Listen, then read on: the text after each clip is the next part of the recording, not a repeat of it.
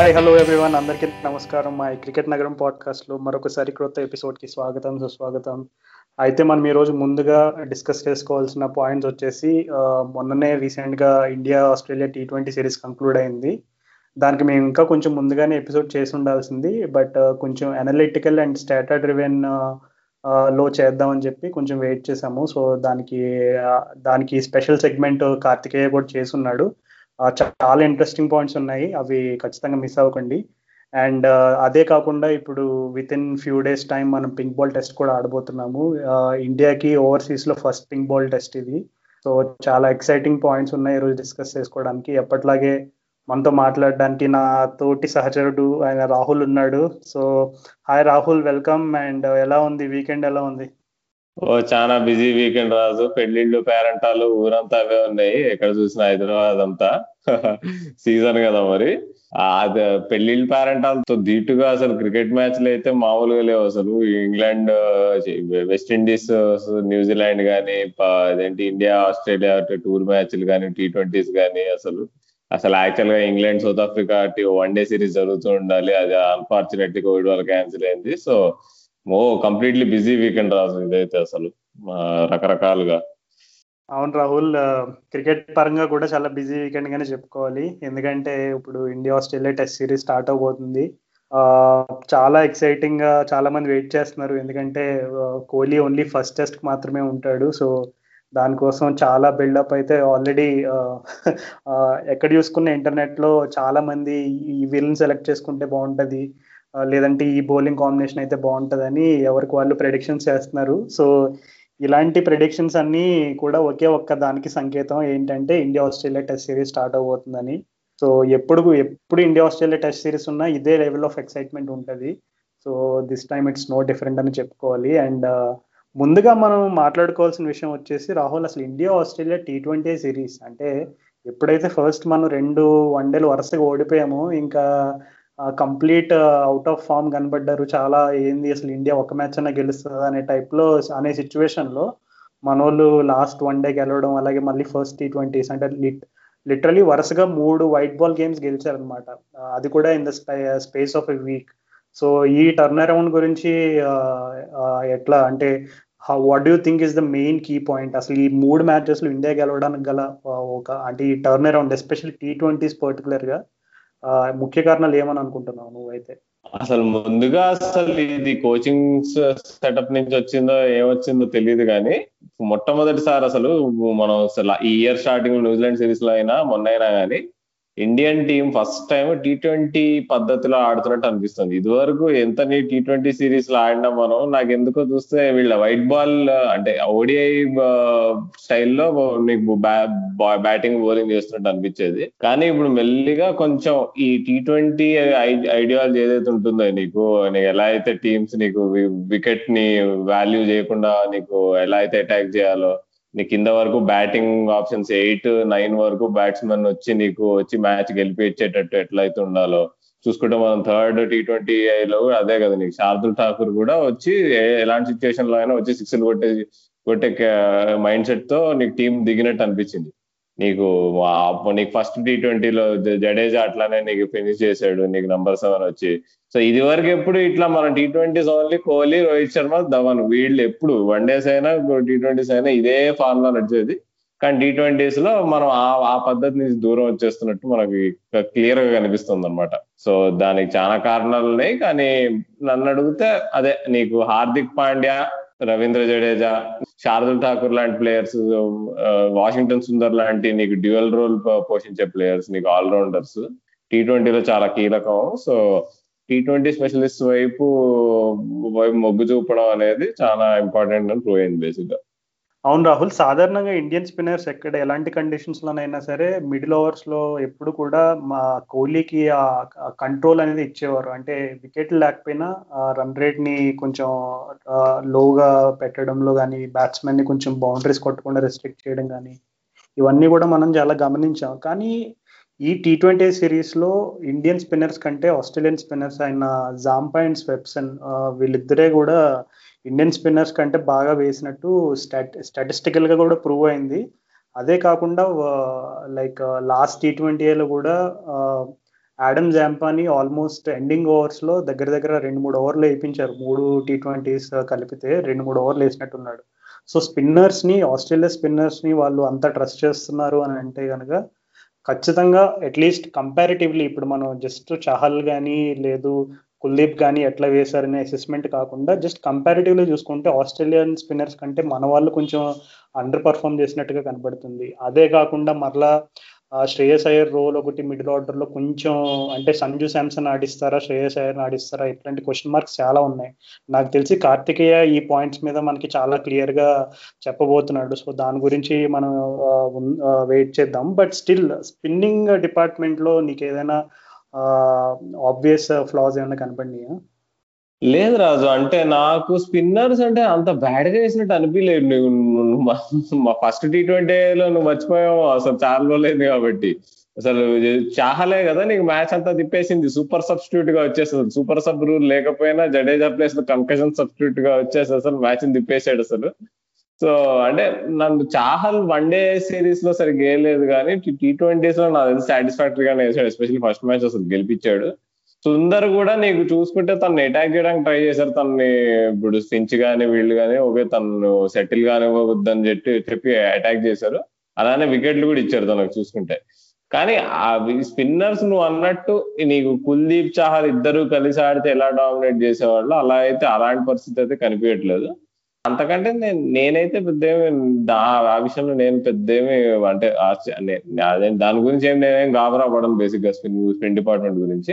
కానీ అసలు నటరాజన్ అయితే మాత్రం అది నన్ను మెయిన్ రీజన్ ఇప్పుడు నీకు హార్దిక్ పాండే నార్త్ సిరీస్ గెలిచిన తర్వాత కూడా తను వచ్చి నటరాజన్ని పిలిచి మ్యాన్ సిరీస్ ట్రోఫీ నువ్వు నీకే ఇది యాక్చువల్గా నువ్వే డిజర్వింగ్ అని చెప్పి ఇచ్చేసాడు. సో అది నటరాజన్ ఈసారి అంటే నేను ఎక్స్పెక్ట్ చేయలేదు. తను ఉత్త యార్కర్ బౌలరే అనుకున్నాం మనం.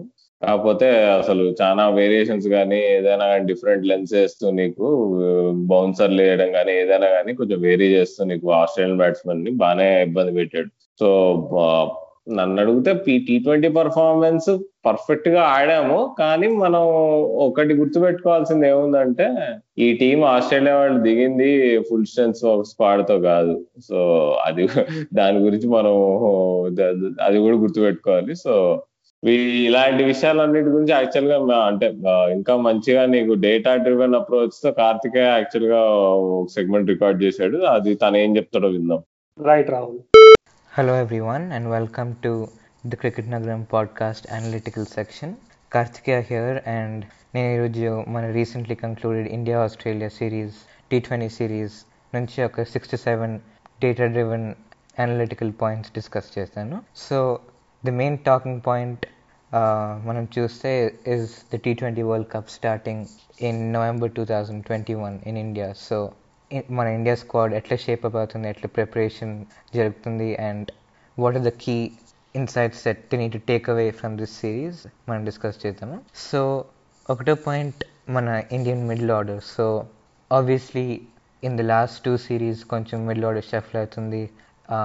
In New Zealand Sanju Samson and Manish Pandey got chance along with Shreyas Iyer ఇక్కడ మళ్ళీ Kohli at number three we saw Sanju Samson at 4 and in one match we had Shreyas Iyer at 5 and in another match Manish Pandey at 5 so మనం overall చూస్తే although the series went two one in our favour it is not necessary that the correct selection decisions were made because in the last two years మనం చూస్తే T twenty cricket is more about hitting boundaries against spin in the middle overs and ఆ skill లేకపోతే teams fall behind that's what other teams like England and West Indies who are the T twenty who have the top T twenty players in the world they have the ability to accelerate in the middle over so మనం last two seasons of IPL చూస్తే Rishabh Pant has a scoring rate of 9.20 in the middle overs and Sanju Samson has a scoring rate of 8.71 so ideal middle order మనది Sanju Samson and Rishabh Pant ideally slotting in net number four and five అట్లుంటే left and right hand combination కూడా వస్తుంది ఎందుకంటే we saw Mitchell Swepson and Adam Zampa tying down the Indian middle order so that way Rishabh Pant as a left handed option can counter that because most teams possess the threat of having either a left-arm spinner or leg spinner. And in the case of Sanju Samson, historically అతను leg స్పిన్తో struggle చే కొంచెం struggle ఉంది కానీ in the recent IPL season he scored at over nine runs per over against wrist spin so going into the future I think Sanju Samson కొంచెం ఇన్కన్సిస్ట్ అయినా we should persist with him and keep him in the long run ఒక counter point అనుకుంటే ఐపీఎల్లో సంజు శాంసన్ చాలా కన్సి inconsistent ఉన్నాడు. కానీ ఒక one or two two or three wins ఇక్కడక్కడ if you can win on his own he still an above average performer in IPL కానీ ఒక టీ ట్వంటీ వరల్డ్ కప్లో four or five sudden death matches ఉంటాయి. So can he consistently keep that up is a question because his runs per innings in the last two years is only 29, whereas other batsmen like Surya Kumar and Shreyas Iyer have over 30 runs per innings. So అక్కడ కొంచెం trade off ఉంటుంది. కానీ considering that scoring rate is more important in middle overs I think it's important that we invest in Rishabh Pant and Sanju Samson going into the future మన second talking point మనది ఏంటంటే Jadeja's role in the team so ఈ twenty twenty IPL ముందు చాలా debate ఉన్నింది whether Jadeja should merits his place in the T twenty side whether he just gets in because of his reputation and ఆ డిబేట్కి చాలా merit ఉన్నింది ఎందుకంటే since twenty fifteen Jadeja has been an average bowler మనము year on year average economy and uh, bowling average Tuesday, Jadeja has been below the global average. And even his batting, if you look at his scoring rate in 2018 and 19 T20, it's 7.22 and 7.12. And for even any average batsman, that's not good enough because average scoring rate in T20 is about 8.5. So that was unacceptable. Kani, ఈ twenty twenty ఐపీఎల్లో his scoring rate jumped up to ten point five three so ఆ lower order batting value మనం చూస్తే Jadeja definitely is adding a new dimension to the team so despite his vulnerability with the ball ఒకవేళ హార్దిక్ పాండ్యా వచ్చి two overs మ్యాచ్అప్స్లో వేసుకుంటే we can accommodate Jadeja into the team so that is a big positive going forward మన third talking point ఏదంటే Natarajan as a left arm seamer India has always struggled to find any consistent left arm seamer in the last two or three years. 2016 uh, World T20 lo, we had Ashish Nehra who conceded runs at only 5.94 an over. And even in T20s in general, manam చూస్తే Mitchell Stark, Trent Bolt, and Sheldon Cottrell, while they are used as wicket takers in every team because almost 70% of the world's fast bowlers are right arm seamers. So a different variety India has been searching for, and we've, they haven't been finding it in Khalil Ahmed. So, moving on to Natarajan, he's definitely a bright spot in the team, and he conceded runs at only 6.92 and over, whereas the rest of the Indian attack conceded runs at 9.31. over. So, Adi Jana, um, very it was very impressive to see him do that, and even qualitatively, manam chuste Natarajan his main skill in the IPL was bowling Yorkers, and he was still going at almost 10 runs per over despite nailing most of his Yorkers. అదెందుకంటే batsmen preempt చేసి they were going for scoop shots కానీ ఇక్కడ మనం ఏం చూసినామంటే నటరాజన్లో improvement he aimed only fifty percent of his balls for yorkers and he also use the hard length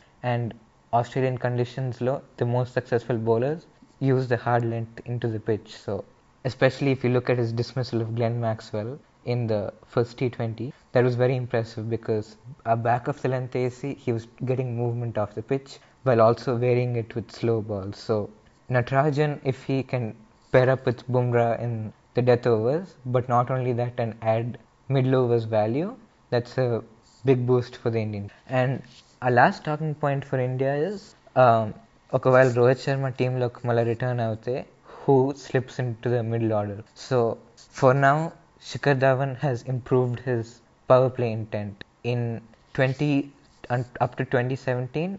Athen power play low scoring rate was only 120 strike rate, but in the 2020 IPL he improved that to over 143. So that added to his uh, advantage as a left-hand batsman. You would think that he would keep his place in the team, but at the same time, KL Rahul has also been very consistent as a T20 international batsman. So, while Rohit Sharma stay, do we stick with Shikhar Dhawan opening or drop KL Rahul to number five, where he doesn't have any experience in uh, IPL? So that role switch is something India have to contemplate. Kani, all these results, even this 2-1, it has to be taken with a pinch of salt. And the country, Australia played a second string bowling attack without Mitchell Stark Pat Cummins and Josh Hazlewood. And while record, current bowlers record Tuesday, Andrew Ty, uh, Sean Abbott and Daniel Sams, all of them concede runs at over 8 runs per over in the Big Bash. Some and some of them even concede runs at over 10 at the death. So all the runs that uh, Virat Kohli got, Hardik Pandya got, it was very impressive and it was heartening. Kani, we have to take it with a pinch of salt and also look at the process instead of uh, just looking at the final result.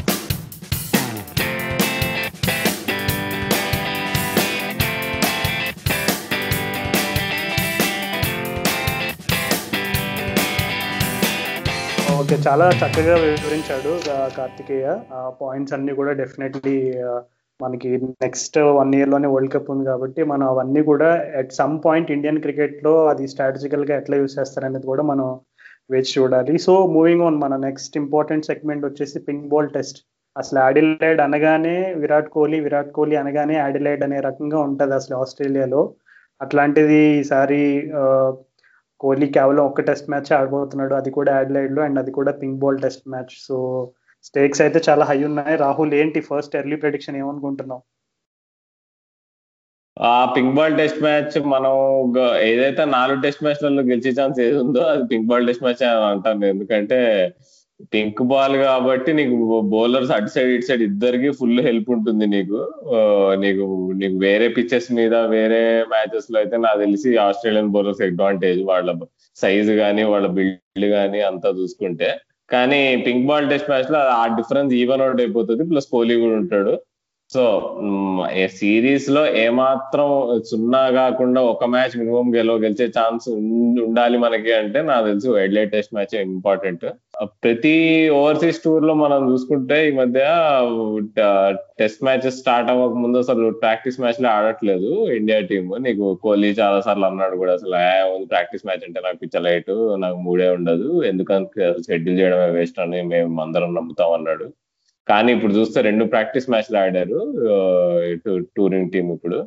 Kohli second Kohli రెండిట్లో ఆడలే కానీ వేరే team మిగిలిన team మాత్రం batting bowling అంతా బాగానే చేసి కొంచెం నీకు రహానే కానీ విహారీ కానీ నీకు మయాంక్ అగర్వాల్ శుభ్మన్ గిల్ వీళ్ళందరూ ఫామ్లో ఉన్నట్టే అనిపిస్తుంది. బౌలింగ్ కూడా నీకు షమీ సైని వీళ్ళందరూ నీకు బుమ్రా వీళ్ళందరూ మన ఇవాళే ఇప్పుడే అయిపోయిన పింక్ బాల్ టెస్ట్ మ్యాచ్లో కూడా వాళ్ళు బాగానే వేసి రిధంలో లో ఉన్నట్టుగా అనిపించింది మనకి. సో ప్రిపరేషన్ పరంగా అయితే మనం రెడీ ఉన్నాము. సో అప్పట్లో నువ్వు టూ థౌసండ్ ఫోర్టీన్ డిసెంబర్లో అయిన యాడ్లెట్ టెస్ట్ మ్యాచ్ గుర్తొచ్చింది నాకు. అసలు రెండు సెంచరీలు పెట్టుకోవాలి అసలు ఆ ఫైనల్ డే చేజ్ ఆల్మోస్ట్ చేయబోతున్నాడు అనుకుంటే అసలు లాంగ్ హాప్కి లాంగ్ హాప్ని స్టేట్ ఫీల్డర్ కొడతాడు. సో హోప్ఫుల్లీ అట్లాంటి చేదనుభవాలు ఈసారి మళ్ళీ మనం మనం చవి చూడాల్సిన అవసరం రాదనుకుంటున్నాను నేనైతే. నన్ను అడిగితే అదే ఇక ఫోర్ బౌలర్స్తో దిగాలి మనం. వాళ్ళు ఫోర్ బౌలర్స్ ముగ్గురు నలుగురు నలుగురు సీమర్స్ అయి ఉండాలి నన్ను అడిగితే. ఎందుకంటే స్పిన్ నిన్న నిన్న అసలు మిచెల్ స్టెప్స్ అన్ని ఎట్లయితే నీకు రిషబ్ పంత్ నీకు ఇంకా విహారీ ఎలా అయితే డామినేట్ చేశారో దాన్ని దాన్ని బట్టి చూస్తుంటే అసలు స్పిన్ అసలు మినిమం ఉండదు పింక్ బాల్తో. సరే ఆడలే ఇప్పుడు నీకు ఈ ప్రాక్టీస్ మ్యాచ్ ఆడింది సిడ్నీలో. అసలు ఆస్ట్రేలియాలో ఉన్న అన్ని గ్రౌండ్స్లో అసలు సిడ్నీ ఒక్క దాంట్లోనే స్పిన్నర్స్ కొంచెం హెల్ప్ ఉంటుంది అనమాట అలాంటిది ఇప్పుడు పింక్ బాల్ టెస్ట్ మ్యాచ్ ఐడ్లైడ్లో ఆడుతున్నారు. సో సిడ్నీలోనే మినిమం స్పిన్నర్స్ హెల్ప్ రావట్లే అని చెప్తే ఇక ఐడ్లైడ్లో ఏమైనా ఉంటుంది అనేది అసలు అది అది మాత్రం అసాధ్యం. So I'm waiting to see four pacers ఇక నీకు అది లాస్ట్ టైం నలుగురు పేసర్స్ ఆడింది ఎప్పుడు అంటే మనం ఇండియా సౌత్ ఆఫ్రికా మ్యాచ్ అప్పుడు అదేంటి జోహానస్బర్గ్లో గెలుస్తాం కదా last test match South Africa సిరీస్లో అప్పుడు ఆడట్లా గెలిచాము. సో మళ్ళీ అది ఈసారి రిపీట్ అవుతుందని నేనైతే ఆశిస్తున్నా. చూద్దాం మరి. నీ దృష్టిలో ఎవరు ఎవరు రాజు? Four pacers well Shami Bumrah అయితే ఆబ్వియస్ చాయిస్ రాహుల్. అది అందరికీ తెలిసిన విషయమే. కాకపోతే సిరాజ్ అండ్ సైని నాకెందుకో ఇద్దరిని ఆడించే అవకాశం ఉందని అనుకుంటున్నా. ఎందుకంటే ఇషాంత్ శర్మ ఎలాగూ టీంలో లేడు అతను ఉంటే ఖచ్చితంగా అతని స్థానంలో అతనే ఉండేవాడు. Uh, సో ఈ సైని అండ్ సిరాజ్ వీళ్ళిద్దరూ కూడా సైని ఏంటంటే కొంచెం ఎక్స్ట్రా పేస్ అంటే ఆ వన్ ఫార్టీస్ పైన కొంచెం కన్సిస్టెంట్గా వేయగలడు అనే రకమైనటువంటి నమ్మకం కోహ్లీ దగ్గర కుదుర్చుకున్నాడు కాబట్టి ఖచ్చితంగా కోహ్లీ అతనికి మొగ్గు చూపుతాడు ఫస్ట్ చాయిస్ అని నేను అనుకుంటున్నా. అండ్ సిరాజ్ కూడా అతనికి uh, దొరికిన రెండు ప్రాక్టీస్ మ్యాచ్ల్లో అతనికి వచ్చిన అవకాశాల్లో నాకు తెలిసి అంటే అతను నేను బ్రీఫ్గా చూసాను స్పెల్స్ ఆ స్పెల్స్ కూడా కొంచెం టైట్ లైనే వేశాడు. అంటే at least when it comes to line మాత్రం కొంచెం కన్సిస్టెన్సీ మెయింటైన్ చేశాడు. సో మేబీ మరి అతన్ని రెండు ప్రాక్టీస్ మ్యాచ్ల్లో అతను కొంచెం బాగానే ఓవర్ చేశాడు కాబట్టి అతన్నే తీసుకోవడానికి అవకాశం ఎక్కువ ఉందని అయితే నేను అనుకుంటున్నా. సో నా రెండు ఇద్దరు నేను అనుకునే ఇద్దరు పేసర్స్ అయితే వాళ్ళు. సో వీళ్ళు కాకుండా ఏమైనా చేంజెస్ ఉంటాయని అనుకుంటున్నావు రాహుల్? మనం సడన్గా ఉమేష్ యాదవ్ మర్చిపోయాం అసలు. ఈ సెకండ్ ప్రాక్టీస్ మ్యాచ్ ఆడలేదు కదా అని చెప్పి అసలు ఉమేష్ యాదవ్ ఫస్ట్ టెస్ట్ మ్యాచ్లో చాలా బాగా వేసాడు బౌలింగ్ అసలు. నేను లాస్ట్ డే తన స్పెల్ చూసాను అనమాట తను యాక్చువల్గా నీకు బాగానే బాగా ట్రబుల్ చేస్తున్నాడు బ్యాట్స్మెన్ని. మంచి రిజమ్లో ఉన్నట్టే కనిపించాడు అసలు. ఐపీఎల్లో సరిగ్గా లేదు కానీ నాకు తెలిసి రెడ్ బాల్తో ఉమేష్ యాదవ్ ఎప్పుడు మనం అండర్ ఎస్టిమేట్ చేయలేము. ఎందుకో నాకు ఈ సైని సిరాజ్లో సిరాజ్ ఇంకా కొంచెం రెడీ లేడు అనిపిస్తుంది. మేబీ తను వేసే లెన్స్ నీకు ఫుల్లర్ లెంత్ వేస్తాడు తను. ఫుల్లర్ లెంత్ ఎప్పుడైతే ఆస్ట్రేలియాలో వేస్తావో నీకు ఆస్ట్రేలియన్ బ్యాట్స్మెన్ ఈజీగా కొట్టే నీకు డ్రైవ్ చేసి రన్స్ కొట్టేస్తారు మనం దానికి ఉదాహరణగా అలా పోయినాడు పాకిస్తాన్ వాళ్ళు బౌలింగ్ అటాక్ వేసుకొని వచ్చారు. నసీం షా ఏంటి మొహమ్మద్ అబ్బాస్ వీళ్ళందరూ మంచిగా ఫుల్ వేసారు ఫుల్ వేస్తే బౌలింగ్ మంచిగా ఈజీ కొట్టేశారు. సో నన్ను అడిగితే ఆ పిచ్ని దృష్టిలో పెట్టుకొని అంటే ఈ ఆస్ట్రేలియన్ కండిషన్స్ దృష్టిలో పెట్టుకొని ప్లస్ నీకు ఉమేష్ యాదవ్ ఎక్స్పీరియన్స్ను కూడా మనం గుర్తు గుర్తు పెట్టుకొని ఉమేష్ యాదవ్ ఇంకా సైని ఉండాలి థర్డ్ అండ్ ఫోర్త్ పేసర్స్ అని నేను అనుకుంటున్నాను మరి. అవును రాహుల్ నువ్వు చెప్పిన పాయింట్ నిజమయ్యేలా ఉంది. ఎందుకంటే రీసెంట్గా నేను కూడా ఒక చోట చదివాను. అది రవిశాస్త్రి కొంచెం ఉమేష్ యాదవే ఆడే అవకాశాలు ఎక్కువ ఉన్నట్టుగా సంకేతాలు ఇచ్చినట్టు మనకు కనబడుతున్నాయి. అంటే సైని సిరాజ్ ఇద్దరిని తీసుకోవడం అంటే ఒక సాహసంగానే చెప్పుకోవాలి. ఎందుకంటే ఇద్దరు కూడా ఎక్స్పీరియన్స్ లేదు ఇద్దరికి కూడా. సో మేబీ ఇద్దరిలో ఒకరినే సెలెక్ట్ చేసి అండ్ మోస్ట్ ప్రాబబ్లీ సైని అయితే ఉంటాడు ఆర్డర్లో సో సైని అండ్ ఉమేష్ యాదవ్ని సెలెక్ట్ చేసే అవకాశాలు ఎక్కువగా ఉన్నట్టు కనబడుతున్నాయి.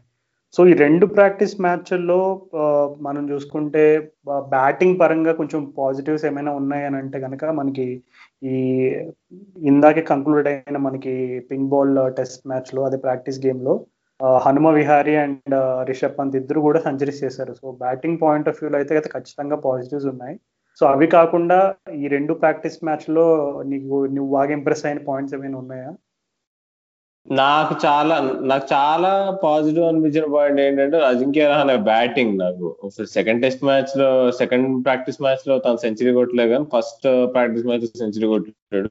ఇంకా తను చాలా కాన్ఫిడెంట్గా కనిపిస్తున్నాడు. బ్యాట్ నీకు టైమింగ్ కానీ నీకు క్రీజ్ మీద తను ఎంత కాన్ఫిడెంట్గా నీకు బాల్ అప్రోచ్ అవుతున్నాడు దాన్ని బట్టి చూస్తుంటే తను రెడీ ఉన్నట్టు అనిపిస్తుంది. అది చాలా ఇంపార్టెంట్ ఎందుకంటే అజింక్య రహానేనే క్యాప్టెన్ అవ్వబోతున్నాడు మూడు టెస్ట్ మ్యాచ్ లకి. కోహ్లీ ఫస్ట్ మ్యాచ్ చేసి వెళ్ళిపోయిన తర్వాత. దాంతో పాటు బిహారీ కూడా నీకు సెంచరీ కొట్టడం అనేది ఇంపార్టెంట్ ఎందుకంటే తను నంబర్ సిక్స్ పొజిషన్ ఆస్ట్రేలియాలో ఇంపార్టెంట్ ఎందుకంటే నీకు మన ఎప్పుడూ తెలిసిందే చిన్నప్పటి నుంచి పొద్దున్న నిద్ర లేచి అప్పుడే మ్యాచ్ పెట్టంగానే ఆ టైం ఏడవంగానే నీకు మూడు నాలుగు వికెట్ పడిపోయి ఉంటాయి నీకు ఫస్ట్ సెషన్లో. సో అలాంటి సిచ్యువేషన్ వచ్చినప్పుడు నీకు ఎదుర్కోవడానికి బిహారీ మంచి ఫామ్లో ఉంటే గానీ మనం కాన్ఫిడెంట్గా దిగలేము. అవును రాహుల్ బ్యాటింగ్ పరంగా నిజంగా అజింక్య రహానే సెంచరీ ఒకటి ఇంకా రిషబ్ పంత్ హనుమ విహారీ వీళ్ళందరూ కూడా బ్యాటింగ్ పరంగా కొంచెం టచ్లో ఉండడం అనేది ఒక శుభ సూచకంగానే చెప్పుకోవచ్చు. కానీ ఇందాక నువ్వు మెన్షన్ చేసినట్టుగా ఇండియాకి టెస్ట్ మ్యాచ్ గెలవడానికి టెస్ట్ సిరీస్లో ఫస్ట్ టెస్ట్ మ్యాచే బెస్ట్ అవకాశం అని చెప్పినప్పుడు నాకు ఇంకొక పాయింట్ గుర్తొచ్చింది. అంటే మన ఇండియన్ టీమ్ స్ట్రెంతే కాకుండా ఆస్ట్రేలియాలో కూడా ఒక ఆబ్వియస్ వీక్నెస్ ఉందన్నమాట. ఎందుకంటే సాధారణంగా ఎప్పుడు ఏ సిరీస్లోనైనా అసలు ఈ ఆస్ట్రేలియాతో టెస్ట్ సిరీస్ స్టార్ట్ అయిందని అంటే అసలు first test match second test match starting test మ్యాచెస్లోనే అసలు ఓపెనర్స్లో ఎవరొకరు హండ్రెడ్ కానీ టూ హండ్రెడ్ కానీ ఇట్లా కొట్టి ఆపోజిషన్స్ని డిఫ్లేట్ చేస్తారనమాట అట్లాంటిది ఈసారి మన డేవిడ్ వార్నర్కి ఇంజురీ అవ్వడం నెక్స్ట్ జోవర్న్స్ ఏమో కంప్లీట్లీ అవుట్ ఆఫ్ ఫామ్లో ఉన్నాడు. సో అతన్ని ఫస్ట్ టెస్ట్కి సెలెక్ట్ చేసే అవకాశాలు శూన్యంగా కనబడుతున్నాయి ఇప్పటికైతే. సో వాళ్ళిద్దరూ లేకపోవడం అంటే ఎక్స్పీరియన్స్ అంటే ఆల్రెడీ గత రెండు మూడు ఆస్ట్రేలియన్ సమ్మర్స్లో కీలక పాత్ర పోషించిన వాళ్ళిద్దరూ కూడా టీంలో లేకపోవడం ఖచ్చితంగా వాళ్ళకి ఆస్ట్రేలియాకి కొంచెం సెట్ బ్యాక్ గానే చెప్పుకోవాలి. సో అదే ఇండియన్ పర్స్పెక్టివ్లో తీసుకుంటే ఇండియాకి బెస్ట్ ఆపర్చునిటీ నువ్వు చెప్పినట్టుగానే మ్యాచ్ గెలవడానికి. సో బౌలింగ్ పరంగా జస్ప్రీత్ బుమ్రా కొంచెం వన్ డే సిరీస్లో కొంచెం అండర్ అండర్ పర్ఫామ్ చేసినట్టు మనం చూసాము. అలాగే షమీ కూడా రీజనబుల్లీ ఓకే బట్ అతను కూడా ఓడిఐస్లో చూస్తే అది కొంచెం మనకి ఎందుకో ఎక్స్పెక్ట్ చేసిన రేంజ్లో డెలివరీ చేయలేదు. సో ఇది కేవలం ఐపీఎల్ చాలా మ్యాచెస్ ఆడారు. టీ ట్వంటీస్ ఇవన్నీ ఓవర్ డోస్ ఆఫ్ క్రికెట్ వల్ల అట్లా వేశారని అనుకోవచ్చా? లేదు అదేమైనా కన్సర్న్గా చూడాలా మనం? నాకు వచ్చి ఒకే ఒక వరి వచ్చేసి ఏంటంటే అదేంటి అదే ఇప్పుడు ఒక ఇన్ఎక్స్పీరియన్స్డ్ బౌలర్ ఉంటాడు మనకి ఫోర్ బౌలర్స్లో సైనియ రూపంలో. నీకు ఇన్ఎక్స్పీరియన్స్డ్ బౌలర్స్ ఆస్ట్రేలియాలో జనరల్గా మంచిగా పర్ఫార్మ్ చేయరు. బ్యాట్స్మెన్ బాగా డామినేట్ చేసేసి చేసేస్తారు బౌలర్ని. బౌలర్ ఎఫెక్ట్ ఉంటే నీకు ప్రాబ్లమ్స్ ఉండే ఛాన్సెస్ ఉన్నాయి. మన దురదృష్టవశాత్తు బ్యాటింగ్ కోసం అని చెప్పి ఒక బౌలర్ సాక్రిఫైస్ చేస్తున్నాము. ఎందుకంటే మనం అదేంటి ఓ కీపర్ని నీకు పంతులైనా సహానైనా నంబర్ సిక్స్ ఆడే సాహసం మాత్రం చేయరని నేను నాకైతే అనిపిస్తుంది ఇండియా టీం ఇంకా ఇంకా పంతు సహా గురించి మాట్లాడుకుంటే వాళ్ళ యాక్చువల్ ఇద్దరు మంచి ఫామ్లో ఉన్నారు. నీకు పంత్ చూసుకుంటే టీ ట్వంటీ స్టైల్లో వంద కొట్టాడు. సహా చూసుకుంటే నీకు ఫస్ట్ ప్రాక్టీస్ మ్యాచ్లో ఒక మంచి మ్యాచ్ సేవింగ్ ఇన్నింగ్స్ ఆడాడు. కానీ నన్ను అడిగితే పంత్ వంద కొట్టినా గానీ ఈ పింక్ బాల్ టెస్ట్ మ్యాచ్కి అయితే సహానే ఆడాలని నేను అనుకుంటున్నాను ఎందుకంటే కీపింగ్ పరంగా సహా బెటర్ ఇంకా బ్యాటింగ్ పరంగా కూడా తను నీకు వికెట్ సడన్గా నీకు నీకు పొద్దున్నే నాలుగు వికెట్లు పడిపోయినాయి అనుకో నిద్ర మన నిద్ర లేచే ముందే. అప్పుడు సడన్గా కింద ఉండి ఎవరైనా మ్యాచ్ చూసుకోవాలి కదా నీకు. ఇంకా కొలాప్స్ అవ్వకుండా నీకు. దానికి సహా బెటర్ పంత్ కంటే అని నేను నమ్ముతా. సో సో విద్యమాన్ సహా షుడ్ స్టార్ట్ అని అనుకుంటున్నా పింక్ బాల్ టెస్ట్ మ్యాచ్లో. అది పక్కన పెడితే అసలు స్పిన్నర్ స్పిన్ రోల్ అనేది మరి ఎవరు పోషిస్తారు అనేది సిరీస్లో మనం ఈ ఫస్ట్ మ్యాచ్ కాకుండా తర్వాత చూడబోతున్నాం మనం. నన్ను అంటే ప్రతిసారి మనం అశ్విన్ అశ్విన్ ఆడిస్తారు. ఒక టెస్ట్ మ్యాచ్లో ఓవర్సీస్ తను ఇంజూర్ అవుతాడు. తర్వాత మళ్ళీ జడేజా రావాల్సి వస్తుంది. మరి ఈసారి ఏ స్ట్రాటజీతో దిగుతారో చూడాలి మరి. అవును రాహుల్. అసలు చాలా over dose of T twenty cricket తర్వాత మనం టెస్ట్ మ్యాచ్ క్రికెట్ చూడబోతున్నాం. ఆల్రెడీ టెస్ట్ సిరీస్లు కొన్ని చోట్ల స్టార్ట్ అయినాయి అనుకో. బట్ స్టిల్ ఇప్పుడు నేను రీసెంట్గా కవర్ చేస్తున్న న్యూజిలాండ్ టెస్ట్ మ్యాచ్ గమనించినా సరే నాకు ఒక పాయింట్ చాలా రిపీటబుల్గా అనిపిస్తుంది. అంటే ఎస్పెషల్లీ బ్యాట్స్మెన్ కొంచెం అంటే ఇప్పుడు మనం చూసుకుంటే New Zealand West Indies test మ్యాచ్లో హెన్రీ నికోల్స్ ఒక అద్భుతమైన సెంచరీ కొట్టాడు. అంటే అద్భుతం అనే పదం కరెక్ట్గా సూట్ అవుదేమో ఎందుకంటే అతను ఆల్రెడీ ఆల్మోస్ట్ మూడు నాలుగు సార్లు అతన్ని డ్రాప్ చేశారు. కానీ ఆ ఇన్నింగ్స్ మొత్తంలో నేను బాగా అబ్జర్వ్ చేసిన ఒక పాయింట్ ఏంటంటే తను ఎక్కువ డ్రైవ్ చేయడానికి ఇష్టపడలేదు అనమాట అంటే ఎక్కువగా కొంచెం బాల్ షార్ట్ వేసేలాగా లేదు బాల్ని లెగ్ సైడ్ వేసేలాగా వచ్చేలాగా వెయిట్ చేశాడు తప్ప కొంచెం మనం చెప్పుకుంటారు కదా చాలా మంది సచిన్ టెండూల్కర్ గారు ఒకసారి సిడ్నీలో ఆఫ్ సైడ్ అసలు కవర్ డ్రైవ్ ఆడనని పెట్టుకుని స్ట్రిక్ట్గా చాలా బాగా ఆడాడని ఆ ఇన్నింగ్స్ గురించి చాలా కథలు కథలుగా చెప్పుకుంటారు. సో అలాగే నాకు హెన్లో నికోల్స్ ఇన్నింగ్స్లో కూడా ఆ ఆ ఎలిమెంట్స్ అయితే కనపడినాయి. అంటే తనకి ఇష్టమైన షార్ట్స్ని కొంచెం కంట్రోల్ చేసుకుని ఎందుకంటే న్యూజిలాండ్లో ఇప్పుడు మ్యాచ్ చూస్తున్న ఎవరికైనా తెలిసి ఉంటుంది న్యూజిలాండ్ వెస్ట్ ఇండీస్ మ్యాచ్లో ఆల్మోస్ట్ అసలు పచ్చగడ్డ ఎక్కడ ఉందో పిచ్ ఎక్కడ ఉందో తెలియట్లేదు అనమాట ఎందుకంటే మొత్తం కంప్లీట్ గ్రీన్ పిచ్ అనమాట బాల్ భయంకరంగా స్వింగ్ అవుతుంది. ముప్పై ఓవర్లైనా నలభై ఓవర్లైనా స్వింగ్ అవుతుంది. మనం ఆస్ట్రేలియాలో ఇదే రకమైన స్వింగ్ అండ్ సీమ్ అయితే ఖచ్చితంగా చూడము. ఎందుకంటే న్యూజిలాండ్లో మూవ్ అయినంత ఆస్ట్రేలియాలో అయితే ఖచ్చితంగా బాల్ మూవ్ అవ్వదు. అండ్ మనకి పింగ్ డే ప్రాక్టీస్ మ్యాచ్ మనం అది చూసినా సరే మనకు అయ్యే సేమ్ అయ్యే సంకేతాలు కనబడుతున్నాయి. సో ఒక విధంగా చెప్పాలంటే బ్యాట్స్మెన్ పర్టికులర్గా కోహ్లీ నెక్స్ట్ మనకి మయాంక్ అగర్వాల్ వీరిద్దరూ కూడా కొంచెం ఆల్రెడీ ఆస్ట్రేలియాలో మనకి గత సిరీస్లో కొంచెం అంటే కోహ్లీ గురించి స్పెషల్గా చెప్పనక్కర్లేదు బట్ మయాంక్ అగర్వాల్ కూడా మంచి ప్రాస్పెక్ట్గా అతను బాగా పర్ఫామ్ చేసినట్టుగా మనం చూస్తున్నాం. సో వీళ్ళిద్దరూ కూడా రీసెంట్గా ఎక్కువ లిమిటెడ్ ఓవర్స్ క్రికెట్ ఆడారు కాబట్టి కొంచెం ఆ ఇన్స్టింగ్స్ అయితే ఉంటాయి. అంటే కొంచెం డ్రైవ్ చేయడానికి కానీ లేదు బాల్ ఆన్ ద అప్ ఆడడానికి కానీ ఆఫ్ సైడ్ ఎక్కువ బాల్ని కొంచెం చేస్ చేయడానికి ఇన్స్టింగ్స్ అయితే ఉంటాయి. సో అది కొంచెం అవి కొంచెం కంట్రోల్ చేసుకుని మనం ఇన్నింగ్స్ అనేది బిల్డ్ చేసుకుంటే ఖచ్చితంగా నువ్వు అన్నట్టుగా ఇండియాకి ఆస్ట్రేలియాలో టెస్ట్ మ్యాచ్ గెలవడానికి నన్ను అడిగితే నువ్వు చెప్పినట్టుగా నేను కూడా ఒప్పుకోవాల్సిన పాయింట్ అది. పింక్ బాల్ టెస్టే బెస్ట్ అవకాశంగా చెప్పుకోవచ్చు మనం. మనం అసలు ఎలిఫెంట్ ఇన్ ద రూమ్ అని మర్చిపోయాం అసలు. రాజు అదేంటి? పృథ్వీషా అని మరి మనం పక్కన పెట్టేస్తా ఉంటావా? లేకపోతే మరి పృథ్వీషా రవిశాస్త్రి ఫేవరెట్ మరి తను ఆడిస్తారంట శుభ్మన్ గిల్ కాకుండా నీకు ఓపెనింగ్ బ్యాటింగ్ నన్ను అడిగితే శుభ్మన్ గిల్ అయితే చాలా పర్ఫెక్ట్గా కనిపిస్తున్నాడు. నిన్న నిన్న నిన్న ఎస్పెషల్లీ స్టార్టింగ్లో తను తను ఉద్విష బ్యాటింగ్కి వస్తే అసలు క్లియర్గా డిఫరెన్స్ తెలుస్తుండే అసలు. ఉద్విష ఏదో ఇక నీకు సేవాగ్లా ఆడదాం అని చెప్పి నీకు బాగా బాగా ర్యాష్గా ఆడుతున్నట్టు అనిపించింది. గిల్లు మాత్రం స్కోరింగ్ రేట్ హై ఉన్నా స్ట్రైక్ రేట్ హై మెయింటైన్ చేస్తున్నా కానీ ఏమాత్రం అవుట్ ఆఫ్ కంట్రోల్ ఆడినట్టు అయితే నాకు అనిపించలేదు దానికి రిజల్ట్ మనము చూసాము. పృథ్వీ ఏమో మంచిగా అట్రాక్టివ్ ముప్పై రన్లు కొట్టాడు. నీకు తను మాత్రం షా మాత్రం సిక్స్టీ ఫైవ్ రన్స్ కొట్టాడు. తను ఏదో బ్యాడ్ డిసిషన్ వచ్చి అవుట్ అయ్యాడే కానీ తను మాత్రం నిన్న నిన్న తను కూడా వంద కొట్టేవాడు. అవును రాహుల్ నువ్వు పృథ్వీ షా గురించి మెన్షన్ చేసావు కాబట్టి ఈ పాయింట్ చెప్పాల్సి వస్తుంది. సాధారణంగా చాలా మందికి ఒక రకమైనటువంటి అనుమానం ఉండి ఉంటుంది. ఎందుకంటే పృథ్వీ షా ఎప్పుడైతే టీంలోకి వచ్చాడో లేదు అతన్ని under six under nineteen world cup టైంలో నుంచి అతన్ని ఫాలో అవుతున్న వాళ్ళు వాళ్ళకు కూడా ఏ రకమైనటువంటి సందేహం వచ్చి ఉండొచ్చు. ఏంటంటే అసలు పృథ్వీ షా బ్యాటింగ్ అతను కొట్టే కొన్ని స్ట్రోక్స్ చూస్తే అసలు వావ్ నెక్స్ట్ సచిన్ టెండూల్కర్ ఇతనేనా? లేదు నెక్స్ట్ వీరేందర్ సెహ్వాగ్ ఇతనేనా? అనే రకమైనటువంటి ఆ రకమైనటువంటి సంకేతాలు వస్తాయి ఎవరికైనా సరే.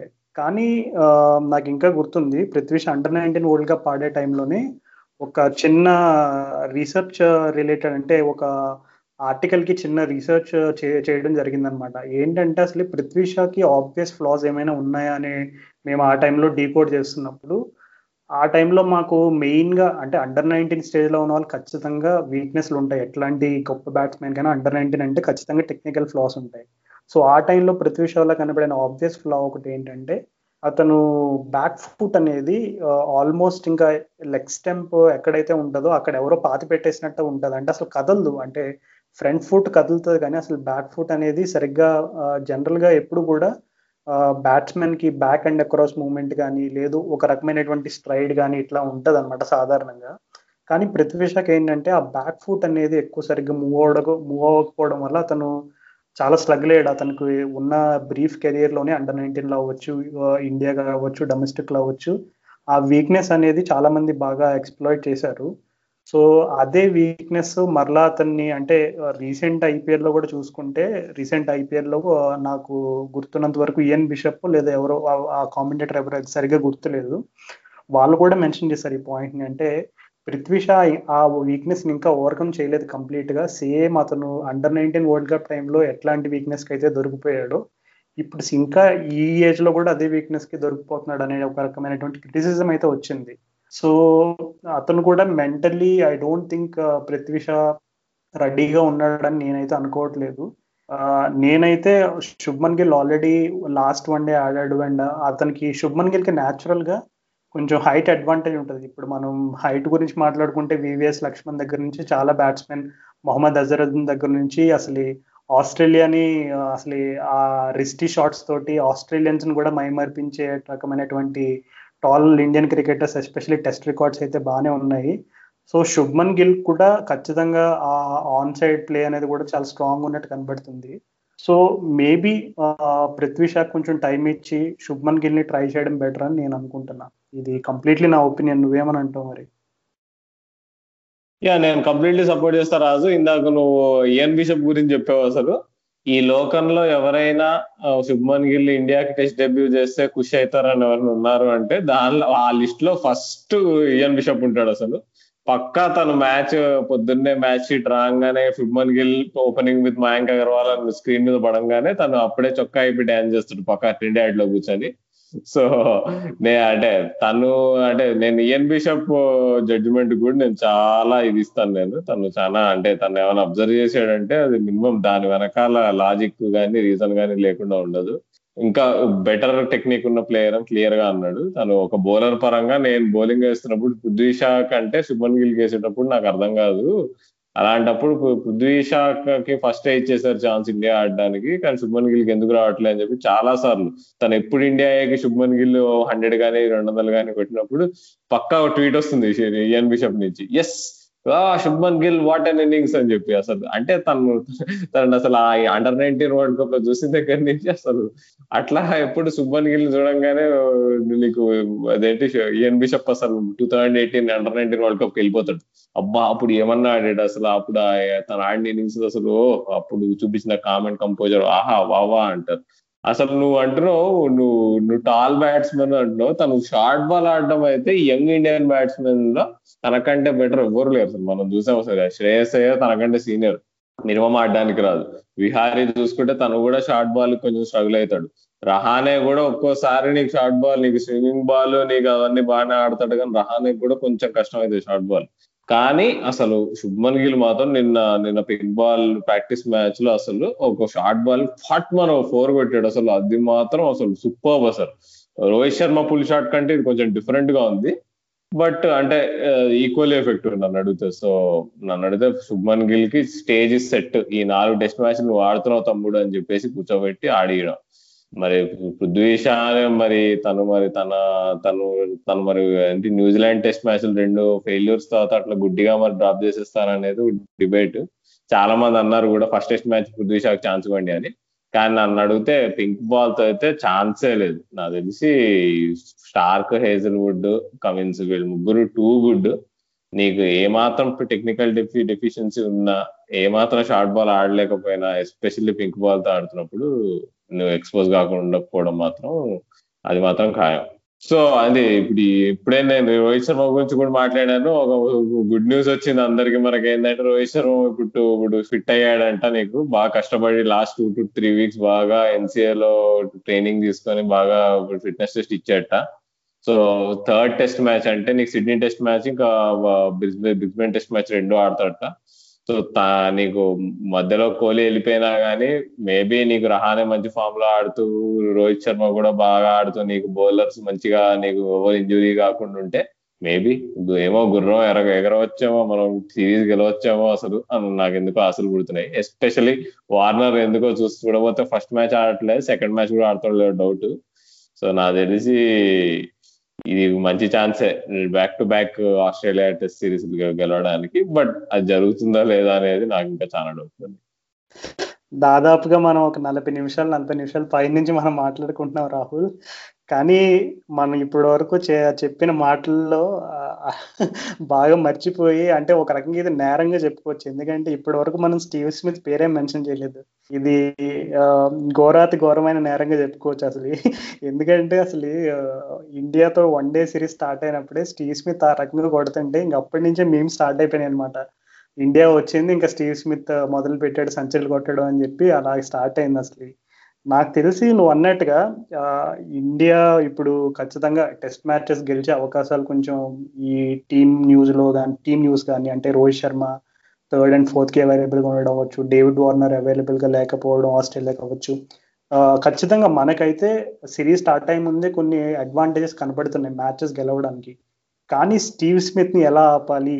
ఈ క్వశ్చన్కి నీ దగ్గర ఆన్సర్ ఉందా? ఎందుకు ఈ క్వశ్చన్ అడగాల్సి వచ్చిందంటే నాకు ఇంకా గుర్తుంది. యాషెస్ జరుగుతున్నప్పుడు ఇంగ్లాండ్ లాస్ట్ ఇయర్ యాషెస్ జరుగుతున్నప్పుడు డేవిడ్ లాయిడ్ ఒకసారి కామెంటరీ స్టార్ట్ చేసేటప్పుడు ఒక మాట చెప్తాడు అనమాట లండన్ ట్యూబ్లో ఒక అనౌన్సర్ అంటే మామూలుగా అక్కడ లోకల్గా ట్రావెల్ చేసిన కమ్యూట్ చేసే వాళ్ళందరూ కూడా ఎక్కువ స్పీకర్స్ అవి వాడడం అనౌన్స్మెంట్స్ చేయడం కొన్ని ఈ ఈ కల్చర్లో ఒకసారి వాళ్ళు ఏదో వీకెండ్ ఏదో పార్టీ రిలేటెడ్ ఏదో జరుగుతున్నప్పుడు ఆ లండన్ ట్యూబ్ అనౌన్సర్ వచ్చేసి గట్టిగా మీ ఎవరికైనా సరే how do do you know how to get Steve Smith out అని చెప్పి గట్టిగా అరిచాడంట రెండు మూడు సార్లు అట్లా.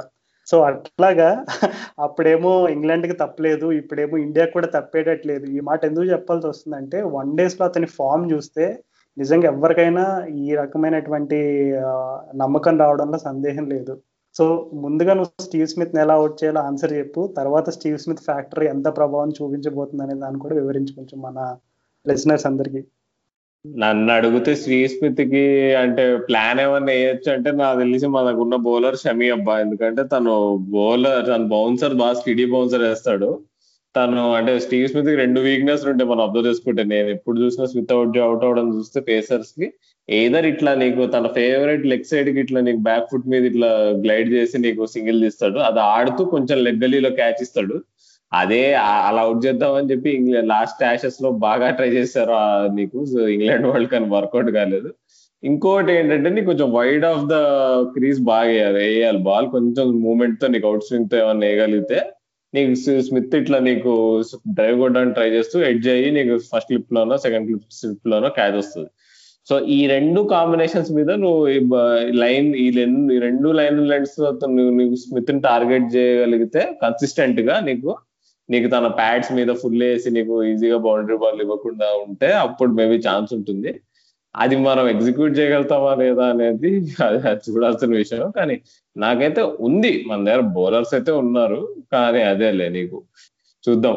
ఇంకా ఆయన స్టీవ్ స్మిత్ ఒక్కడే కాదు. వాళ్ళ తమ్ముడు ఉన్నాడుగా మార్నస్ అభిషేక్ ఆయన ఏం తక్కువ తినలేదుగా. సో పెద్ద పీఠమే వేశారు. ఆస్ట్రేలియా బ్యాటింగ్ ఆర్డర్ చూద్దాం మరి ఏమవుతుందో అవును రాహుల్ చాలా ఇంట్రెస్టింగ్ పాయింట్ చెప్పావు. స్టీవ్ స్మిత్ అండ్ అలాగే మార్నస్ లభిషియన్ గురించి. ఎందుకంటే వార్నర్ లేకపోవడంతో ఇంకా వాళ్ళిద్దరు కీలకంగా కనబడుతున్నారు ఆస్ట్రేలియాకి. అండ్ సో నువ్వు ఇందాక స్టీవ్ స్మిత్ని అవుట్ చేసే టాక్టిక్ గురించి ఒక మంచి పాయింట్ చెప్పావు రాహుల్. నాకు ఆ పాయింట్ చెప్పగానే ఈ రోజు మార్నింగ్ ట్రెంట్ బోల్ట్ ఈ New Zealand West Indies test మ్యాచ్లో ఫస్ట్ ఇన్నింగ్స్లో ఒక్క వికెట్ కూడా తీయలేదన్నమాట. చాలా ఫ్రస్ట్రేట్ అయిపోయాడు. అసలు వికెట్లు పడట్లేదు నాకు అని చెప్పి అతని ఫేస్లోనే ఆ ఫ్రస్ట్రేషన్ కనబడిపోయింది. ఆ టెస్ట్ మ్యాచ్లో చాలా సార్లు అతను స్పెల్ అయిపోగానే కొంచెం ఆ పిచ్ని తన్నడం కానీ ఇట్లా కొంచెం చేశాడు. సెకండ్ ఇన్నింగ్స్లో కూడా వెస్ట్ ఇండీస్ వాళ్ళని ఫాలో అని ఆడుతున్నప్పుడు కూడా చాలా సేపు వరకు అతని వికెట్లు పడలేదన్నమాట. ఇంక ఇరిటేట్ అయిపోయి బోల్డ్ ఏం చేశాడంటే ఆఖరికి ఒక లెగ్ గలిని పెట్టి క్రేక్ బ్రాత్వేట్ ఆఫ్ సైడ్ ఏమేస్తున్నా వదిలేస్తున్నాడు స్ట్రైట్ ఏమేస్తున్నా సరే సాలిడ్ డిఫెన్స్ uh, ఆడుతున్నాడు అనమాట లేట్గా ఆడుతున్నాడు. సో ఇంకా అవ్వట్లేదు ఇంకా వికెట్లు పడట్లేదు అని చెప్పి బోల్ట్ ఏం చేశాడంటే కొంచెం లెగ్ స్టెంప్ మీద లైట్ ఇన్ స్వింగింగ్ డెలివరీ చేశాడనమాట మరీ ఫుల్ కాదు జస్ట్ ఫుల్లర్ దైన గుడ్ లెంత్ టైప్లో వేయగానే బ్రాత్వేట్ అనుకున్నాడు. ఆహా ఇది ఫోర్ కొట్టే ఆపర్చునిటీ ఈజీగా లెగ్ ల్యాన్స్ చేయొచ్చు ఫోర్ వచ్చేది అనుకున్నాడు. కొడితే లెగ్ గల్లీకి లెఫ్ట్ సైడ్ వెళ్ళింది. మంచి క్యాచ్ పట్టాడు విలియం గాని ఒక యువ క్రికెటర్ సో మేబీ నువ్వు చెప్పినట్టుగా చూసుకుంటే న్యూజిలాండ్ వాళ్ళు ఇదే టాక్టిక్ స్టీవ్ స్మిత్కి ట్వంటీ నైన్టీన్ వరల్డ్ కప్లో ప్రయోగించారు. ట్వంటీ నైన్టీన్ వరల్డ్ కప్లో ప్రయోగించినప్పుడు సక్సెస్ అయ్యారు కూడా. సో మేబీ ఒక విధంగా చెప్పుకోవాలంటే నువ్వు చెప్పే టాక్టిక్ నిజంగా చాలా ఇంట్రెస్టింగ్ ఉంది. మరి ఇండియా వాళ్ళు అది ఏ మేరకు ఉపయోగిస్తారు ఏ మేరకు ఏ మేరకు ప్రయోగం చేస్తారో మనం చూడాలి మరి. ఈ టెస్ట్ మ్యాచ్ గురించి కానీ ఐడ్లే టెస్ట్ మ్యాచ్ కానీ ఈ సిరీస్ ప్రివ్యూ గురించి కానీ అసలు మస్తు మాట్లాడేసుకున్నాం అసలు. మళ్ళీ ఎంత కానీ ఇంకా మాట్లాడుకోవచ్చు అసలు. అదే అసలు ప్రతిసారి ఇండియా ఆస్ట్రేలియా ముందు జరిగే డిస్కషన్లు ఎప్పుడైనా అమరాలు అంటుతూ ఉంటాయి.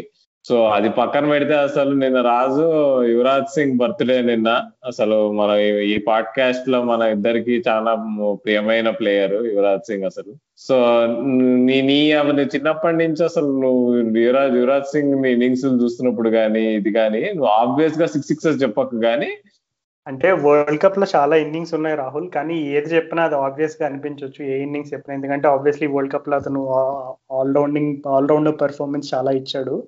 బట్ నా నేను బాగా గుర్తుపెట్టుకునే ఇన్సిడెంట్ ఒకటి అయితే ఉంది ఏంటంటే నేను క్రిక్ బస్ జాయిన్ అయిన తర్వాతే ఐ థింక్ ట్వంటీ సిక్స్టీన్ టైంలో అనుకుంటా యువరాజ్ అప్పుడు లైక్ టీ ట్వంటీ స్క్వాడ్లోకి తీసుకున్నారు. సురేష్ రైనా యువరాజ్ సింగ్ కలిపి నాకు తెలిసి ఆండ్రూ టై బౌలింగ్ అనుకుంటా. ఆండ్రూ టైయో కేన్ రిచర్డ్స్ అన్నో సరిగ్గా గుర్తులేదు. సో లాస్ట్ ఓవర్లో లాస్ట్ ఓవర్ వరకు మ్యాచ్ కింద తీసుకొచ్చి లాస్ట్ ఓవర్లో యువరాజ్ సింగ్ మిడ్ వికెట్ పైన ఒక సిక్స్ కొడతాడు.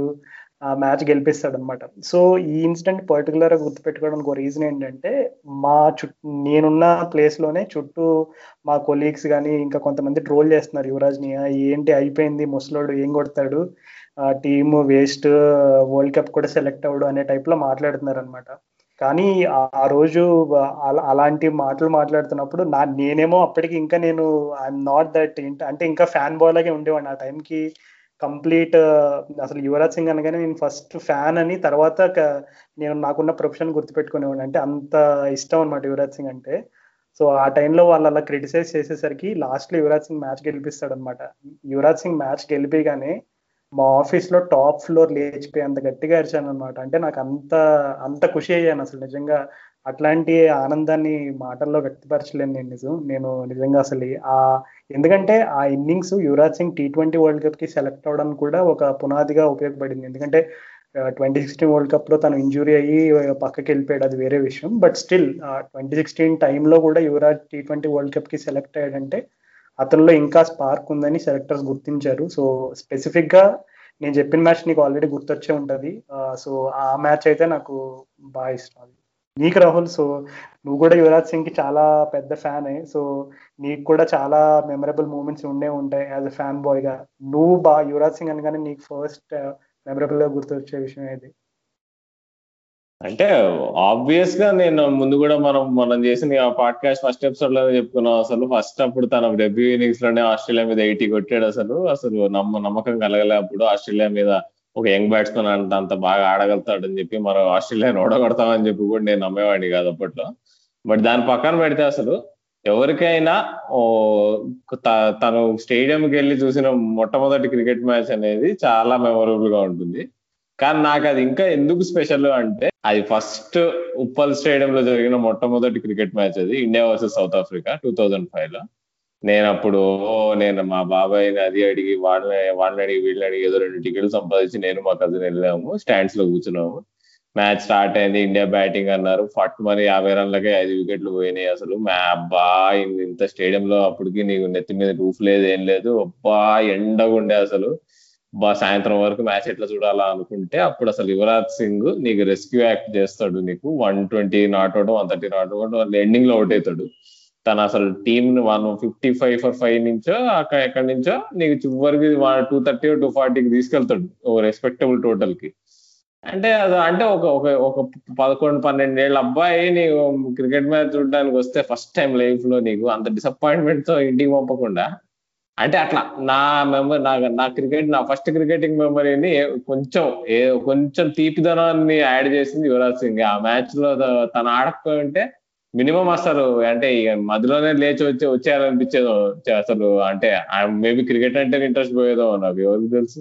సో ఆ పరంగా అసలు యువరాజ్ సింగ్ అనేది ఇట్స్ అన్ ఎమోషన్ సో అట్లాంటి నాలాంటి వాళ్ళు ఎంతో మంది ఉంటారు ఆ రోజు క్రౌడ్లో. సో దట్స్ వై ఆ ఇన్నింగ్స్ చాలా స్పెషల్ నాకు. నా ఫస్ట్ క్రికెటింగ్ మ్యాచ్ నా ఫస్ట్ క్రికెటింగ్ మెమరీ నా ఫస్ట్ క్రికెటింగ్ సెంచురీ నేను లైవ్ చూడడం Yuvraj Singh. So that he'll always be special awesome awesome భలే చెప్పా రాహుల్. సో లిజనర్స్ అందరికీ కూడా ఏమైనా అనుమానం ఉంటే ఏంటి ఈ టైంలో సడన్ యువరాజ్ గురించి మాట్లాడుకుంటున్నారని మీ అందరికీ తెలిసిన విషయమే.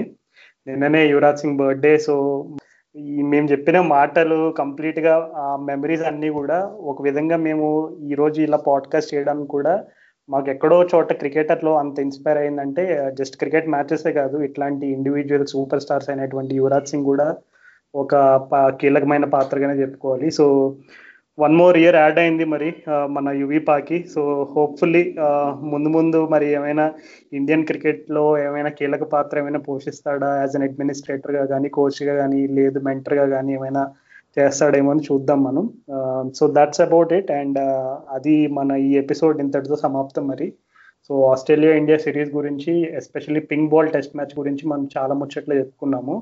సో నెక్స్ట్ వీక్ ఇంకా మనకి హోప్ఫుల్లీ నెక్స్ట్ ఎపిసోడ్కి మనకి India pink ball test result వస్తుంది. అట్లాగే సెకండ్ టెస్ట్ మ్యాచ్కి Warner injury Rohit Sharma availability ఇవన్నీ విషయాల మీద చాలా క్లారిటీ రాబోతుంది. సో నెక్స్ట్ ఎపిసోడ్లో మనం uh, వాటన్నిటి గురించి మాట్లాడుకుందాం. So until then this Rahul and